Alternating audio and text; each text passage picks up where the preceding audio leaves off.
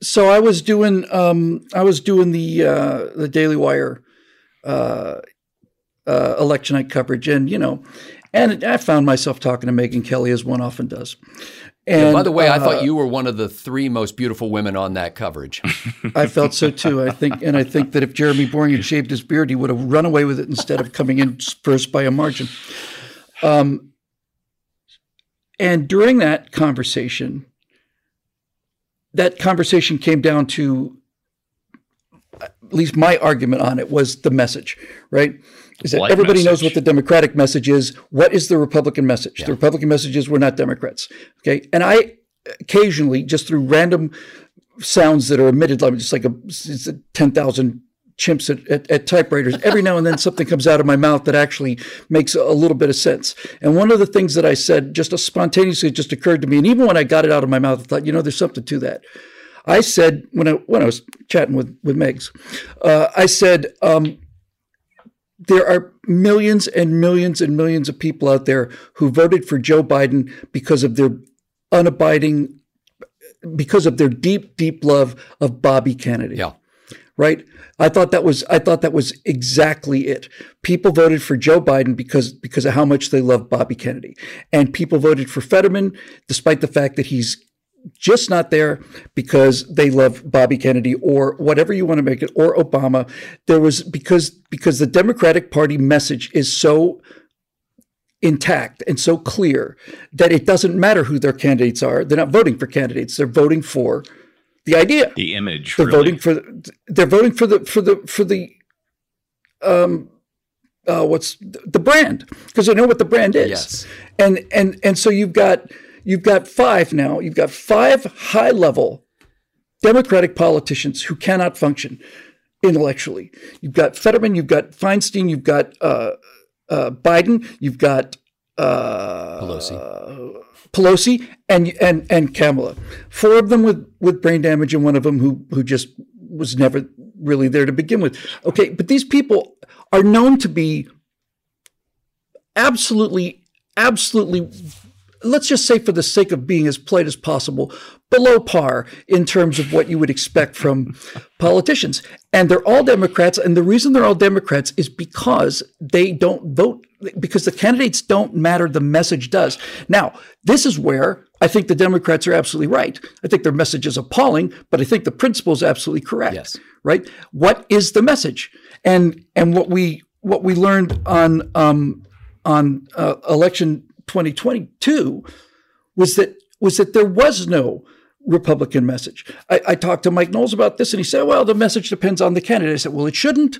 Shouldn't depend on the candidate. It should. The message. The candidate should be there to support the message, and the message is not something that that." When I say the message, I mean what? Why are you? Why do you have an R after your name? Why are you a Republican? What That's does that not mean? how it works. And it hasn't worked that way for a long time. I made a note to myself that said, there is no national Republican Party. There are only candidates who wear the label. You put on the lapel Perfect. I couldn't agree more. And there's no, the Republican Party doesn't really have any hygiene powers. Only in very rare situations can a local committee say, no, you're, you're not one of us. um, But in most cases, people who run as Republicans are self appointed and they step up. And if they can rally a few major fundraisers and a couple of supporters on the local committee, they can get enough backing to, eh, they just have a handful of signatures in most cases to get on the ballot and call themselves a Republican. There is, there's no good housekeeping seal of approval. And Republican parties, in essence, at the local, state, and national level, basically concede to the momentum. So they basically, okay, well, this guy's already there, and uh, now we got to get behind him. You know, uh, years Steve, ago, it- Jay Cost, uh, political writer, made a really kind of sublime point about our Congress. We don't have a parliamentary system in this country where the parties are supreme within within the body, and you know the the executive branch doesn't exist. You pluck ministers out of out of the parliament. And so there actually is a party line for all of this. Our Congress is actually a meeting house for 435 separate little regions, each with its own character and each with its with its own interest. And it's very difficult unless you've got a real structure to enforce any kind of party unity. And uh, the Republicans are particularly bad at this, as you guys just described. Yeah, but this is, I mean, look, it's slightly different at least in terms of what I'm thinking of, uh, first of all, I completely agree that I would much, much rather have our system than a parliamentary system. I like the fact that there's 435 individuals. In fact, I'd like the idea if there weren't any parties at all. The idea, like in England, in, in Britain, you can you can vote for Labour and you don't even know who that representative is going to be. You just know they're going to plunk a person down because because yeah. it's a it's a party vote. That system sucks, right? Yeah. But but I'm not talking so much about the mechanics of how it works politically. I'm talking about the brand. I'm talking about the brand. If I say to you guys, woke, right? You may not agree with woke, but you know what it is and you know what the value set is and you and you either agree with that value set or you don't so what is the republican version of that what is what are we all about what is the message? What are we selling? Nobody knows. And who waves nobody that flag? knows. who's the banner waver for like in your system what you're suggesting which i agree with um, it's like okay well there's no republican party. There's 435 independent people who decide to caucus with one party or the other in congress. Um, like they're all Bernie Sanders essentially. Um, but so if, if it's not the elected official, who is is it? Is it uh, what's her name? Ronna. Is her name Ronna? Who's the who's the RNC chair? I don't know. And oh, I don't oh, care. Yeah. A- but anyway, it, like who's that person who becomes the the standard bearer? The last time I remember anybody trying to do that was Michael Steele, and they ran him out of town on a rail. Um, like He's I'm not talking about about that this is not this is not about a person. It's not about a standard bearer. It's not about who's the champion. It's not about who's the spokesman. It's like what it's the brand. We cannot. We can. It, yes, we cannot agree on what it is that we are for, and so we always become the party of what we're against. Mm. The other point I made that night was if you look at elections, presidential elections, a little more focused. It goes. It, this applies as well to to uh, uh, legislative uh, appointments, but the presidency is a little clearer, right? If you look at presidential elections, you will find that there are some elections where people come out to vote for somebody, yeah. and there are other elections when they come out to vote against somebody, right? Take 2004, okay? 2004, whichever side you voted for was nobody's like, geez, George Bush, greatest guy ever. It's like nobody's excited about nobody's excited about George Bush the way they're excited about Ronald Reagan right? And nobody's excited about John Kerry the way they're excited about John Kennedy or Bobby Kennedy. That was a case of which one of these guys do you hate the most? Okay. But if you look at Reagan, people came out for Reagan. People came out for Obama. I don't think Biden is a, is a, a, a vote for candidate. I think uh, Biden is a vote against candidate. And, and Kennedy was certainly a vote for candidate. So, so the power of having a vote for candidate, right? Somebody who you want to go out and vote for rather than go out and try to block is how you win big. And if you look at you look at Reagan's two wins, if you look at 1984, he's 5,000 votes away from running the table. Yeah. He's he's fine. I mean, yeah. it's just it's just if he had a campaign in Minnesota, that, he could have run the table. He chose he not to because it was a well, two reasons. One, he didn't want to. Reagan actually did not want to tie George Washington by winning every state. I mean, he's just he's just a gentleman and Are you, into really? that, really did he is there some he really th- kind of like threw it almost well he that. didn't throw it. He didn't campaign there. Okay well he but his his absence in the state meant that 5000 people yeah. managed yeah. to show up if he had chosen for, to uh, campaign in Minnesota he probably could have won it. Okay, but the point of it is, right, is that Reagan came out and Reagan had a message, and the message is morning in America, and and now we start getting into the aspect of what is it that it, the, the power to win is a combination of a clear message and a great candidate. And Reagan not only had the message, there was nothing about Ronald Reagan that you could hate. You don't, you may not even like his policies. You can, in fact, you could hate his policies. It's very difficult to hate the man because he didn't seem to have a mean bone in his body. Even when he was making fun of, of, of the Democrats, he was doing it with a joke and a smile. And he was making fun of himself about as often as he was doing yeah. that right? So when you have a uh, Obama's a great example on the other side. When you have a, a, a person who is able to deliver that message and the message is clear and they're able to be put that message into an attractive package, then there's no way to stop that. That's an automatic win and it's a big win. Right. And we we're we've been looking at these like, oh well, this candidate, that candidate, that candidate. Uh, no. It's it's like what is the message? The reason DeSantis did so well is because DeSantis didn't even have the message, except for the fact that DeSantis had had ye- two years of actions stopping woke politics. So DeSantis won big because he's the anti woke guy, and and he's a capable governor. He's a competent guy, and he doesn't let the press determine his. Out- what's what's that? I think competence is DeSantis's brand. Yeah, and right. I, I have a, a quote from uh, the guy who used to be DeSantis's emergency management chief, who was a Democrat um, and has since run for office. But he said Democrats have sold a narrative that he, meaning DeSantis, did a terrible job. Well, you don't win by 19 points because you did a terrible job. People are buying what yeah. he's selling. And then in that same, I believe, New York Times story, DeSantis said, we set out a vision, we executed on that vision, and we produced historic results.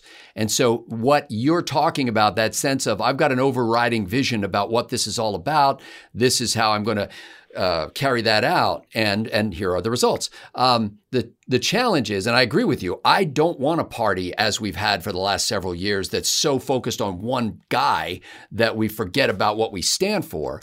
But somehow like where is the execution element of that vision if you're just saying well this this is kind of a disembodied ideology which I cling to but but who's who's the bearer of that?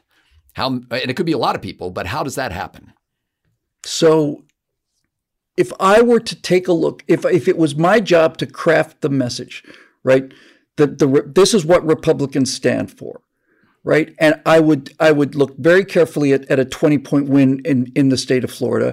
I saw a number of DeSantis's ads, but the one that was most powerful by far is just regular people, and you can tell they're regular people because they're not super smooth on camera, even though yeah. they only have one line right? Here's a firefighter who said, you, you, protected us when we were, you know, you went to bat for, the policeman said, you went to bat for us when they were trying to defund the police. And, and a kid said, you let us go to school when, when all the other schools in the country were closing down, right? And basically what they said, you did this, you did this, this, this, this, this, this, and this is what things Super you did. And these are all good. And you ran the state effectively. And now he's turned Florida into a machine. It's not purple anymore. It's, it's red across the board. There's no, there are no Democratic representative on a national level. Statewide. From, yeah, statewide, statewide. office. It's it's when uh, when he ran for office the first time, Democrats enjoyed a slight registration advantage. Since then, Republicans now enjoy a three hundred thousand plus registration advantage, and DeSantis won sixty two out of sixty seven counties. Charlie Crist did not win his home county. and and DeSantis won Miami Dade, right? Yeah, yeah. he won. He, yeah which is look Miami Dade is close. virtually all of Florida, right? Almost all of Florida is my. If you win Miami Dade, you're it's like winning California in a national election. You are so far ahead; it's an enormous advantage. He flipped he flipped Miami Dade from I think plus seven for Biden to plus eleven for him. So it's a huge thing, right? So okay, so what is it now? Here's the thing: DeSantis is not a great campaigner. DeSantis is not is not a is not a charismatic, dynamic speaker. DeSantis has got the governing goods. He's got he's got the DeSantis has the the thing that we should be delivering mere competence. But he mere competence, yes, but but you have to sell yeah. mere competence. And and so the question is how well how do you do that? And and the answer is you show this is what I'm trying to get to with the message, right? If it were up to me to construct the message out of the results, out of the evidence, right? The data. What won, what didn't won. My my construction of Republican values would be we believe that people can run their own lives better than the government can.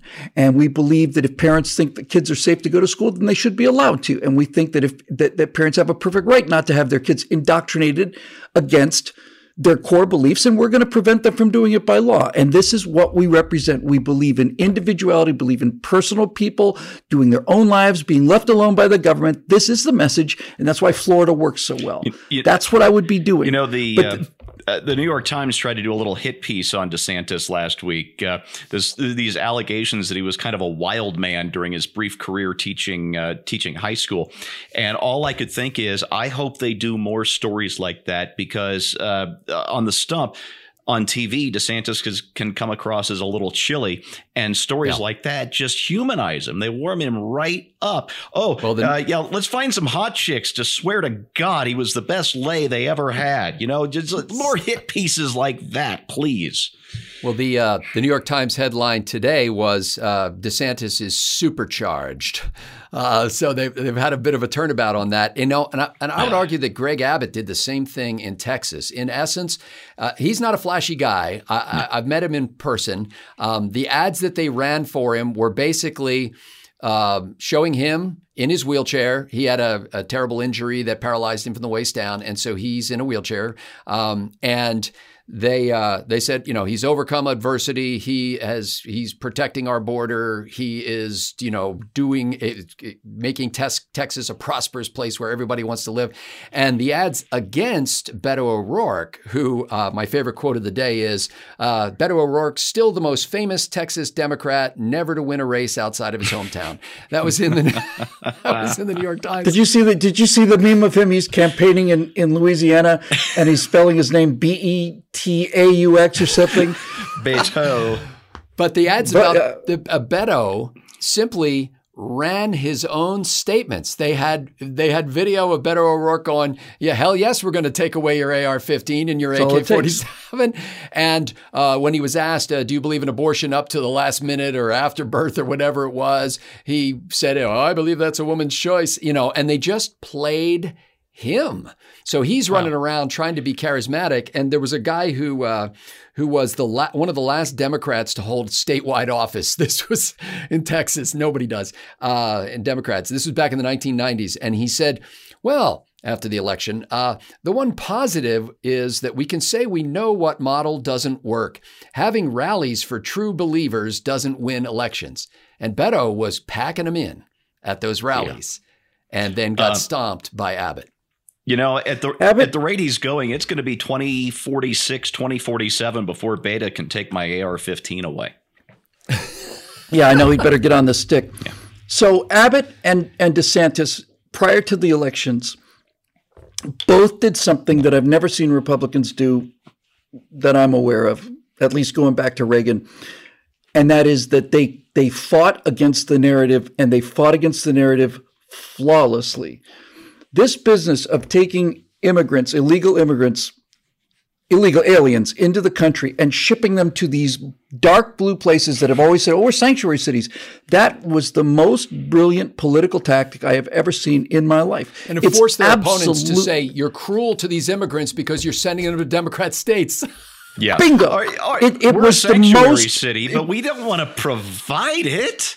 That's right. No, and and we're glad that they're here uh, in Martha's Vineyard, and, and, and we've prepared a nice brunch, and, and we're gonna we're gonna wave at them on the bus when they drive them away to immigrant prison, and tell them and thank them for enriching our community and, and for providing so much briefly. diversity and, and so on. Okay, so Vaya what it did Dios. was it basically he showed them what he showed the country what hypocrites these people are, and they are, and that was simply brilliant. Abbott and DeSantis, I don't know to what degree they were working in concert, doesn't matter. They basically said, here are your policies that you're enforcing on us. Enjoy them. And it was enormously, enormously effective. And when, and when, when DeSantis was dealing with the, with, um, with the, the woke stuff in Florida. He's got video of Disney people saying, "No, of course we're going to turn your kids into into uh, we're going to make them trans and we're going to make them woke and we're going to we're going to oh, yeah, well, of course we are." And he says, "You know what? I've decided that that should not be legal. We're just going to we're just going to say that there should be he didn't say no liberal indoctrination in in K through 12 or whatever. He said no indoctrination period. And then the left howls. And when Disney starts howling, he says, you know, you guys have a special deal here in Florida, don't you? You've got this kind of special deal that goes back to like 1970 or something like that, where you got your own little economic zone that's not taxed. Or, uh, yeah. I think maybe it's time for that to come to an end. Now if that you, you got your legs that, under you, yeah. Now that you're now that Walt Disney is now a political organ with a political message, then we don't think that that that this that we, we don't think that the Florida taxpayer should be funding a message and to have their own kids taken away from and them. the way that whole thing got Florida, started out is Walt Disney was kind of disappointed with Disneyland, the original theme park in California, because it was it was fairly small. It is fairly small, and he didn't own any of the property around it. And so you ended up with a lot of uh, sort of some seedy, some cheesy motels and that and that kind of thing. He was right. unhappy about that, and he figured if he bought some swampland down in Florida, a lot of it, then he could own the whole experience pretty much from the time that uh, you left the airport. And that's that's what he wanted. And as a part of that, to to be able to afford to develop this this swampland. I mean, it's just some of the worst land in the country, really. Uh, he got it the, is. He, he, got these these uh, this special tax deal from the state of Florida. It's like, well, we can't do anything else with this land. Yeah, come on in. We'll give you the tax breaks, and it's continued like that. Even though not only is there Disney World there, but Epcot Center and, and it's it's theme park central. Universal. Yeah, everybody. Orlando used to be. I can I I can remember when Orlando was a hitching post. It was the kind of place where you'd water your horses on the way north, right? It was yeah. nothing there. And and I grew up in Florida, so I went to Disney World in 1972, just prior to their opening, because my dad was a hotel manager, so they had kind of like a week nice. early, and we stayed at the at the uh, Contemporary Hotel and saw the monorails going through there. So I went to Disney World probably 20, 25 times before I moved to California. Finally went to Disneyland, and since I went to Disney World 20 times, and then I saw Disneyland, at Disneyland, Cinderella's castle, castle, looks like Cinderella's tool shed, looks like Cinderella's guest house, right?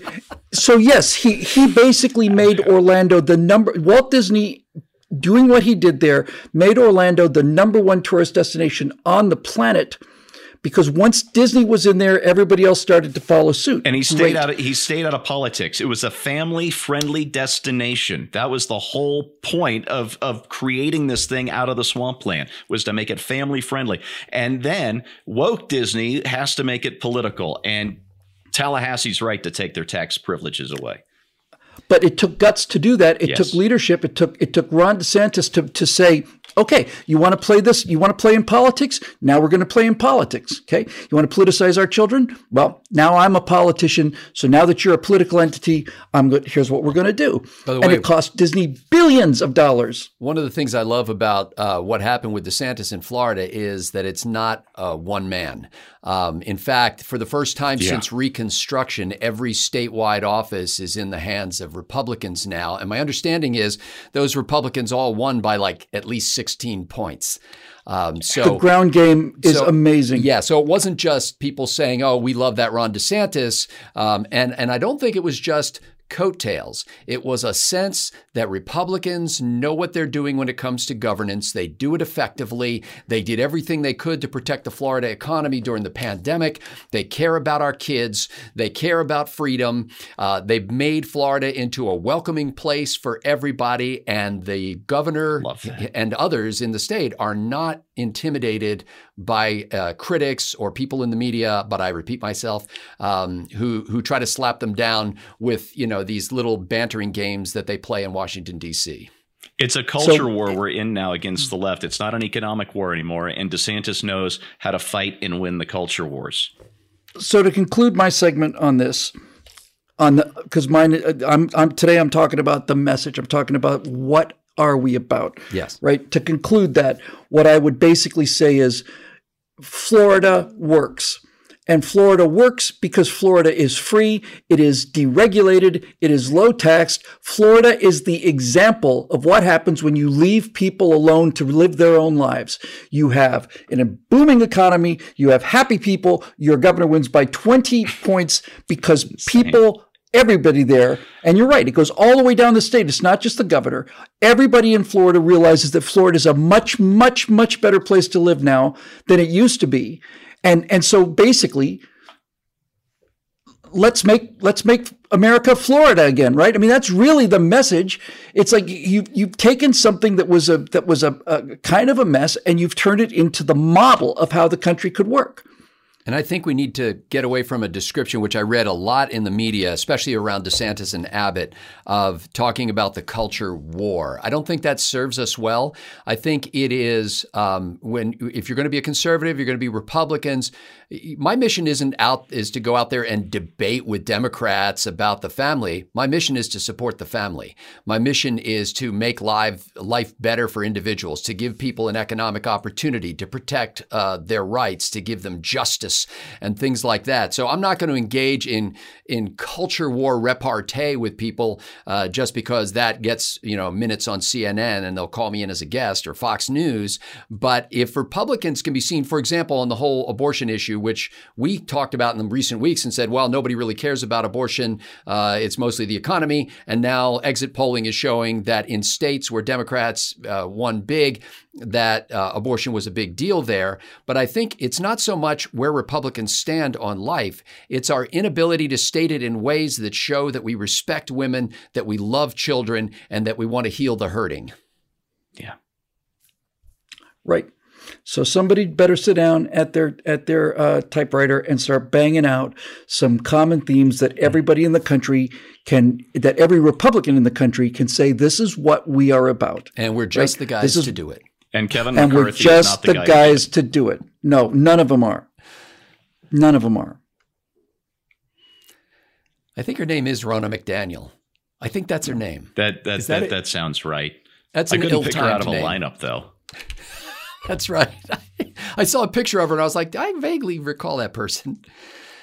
So, and frankly, I think d- despite all the you know lukewarm news, and we don't really even know yet who's in control of the House of Representatives, we don't know yet who's in control of the Senate. Uh, but despite that, um, I'm not just being naive when I say let's let's see where we were effective and what we can learn from there. Yeah. Not necessarily saying, okay, let's take Florida and then macro that over the entire country because the entire country is not Florida.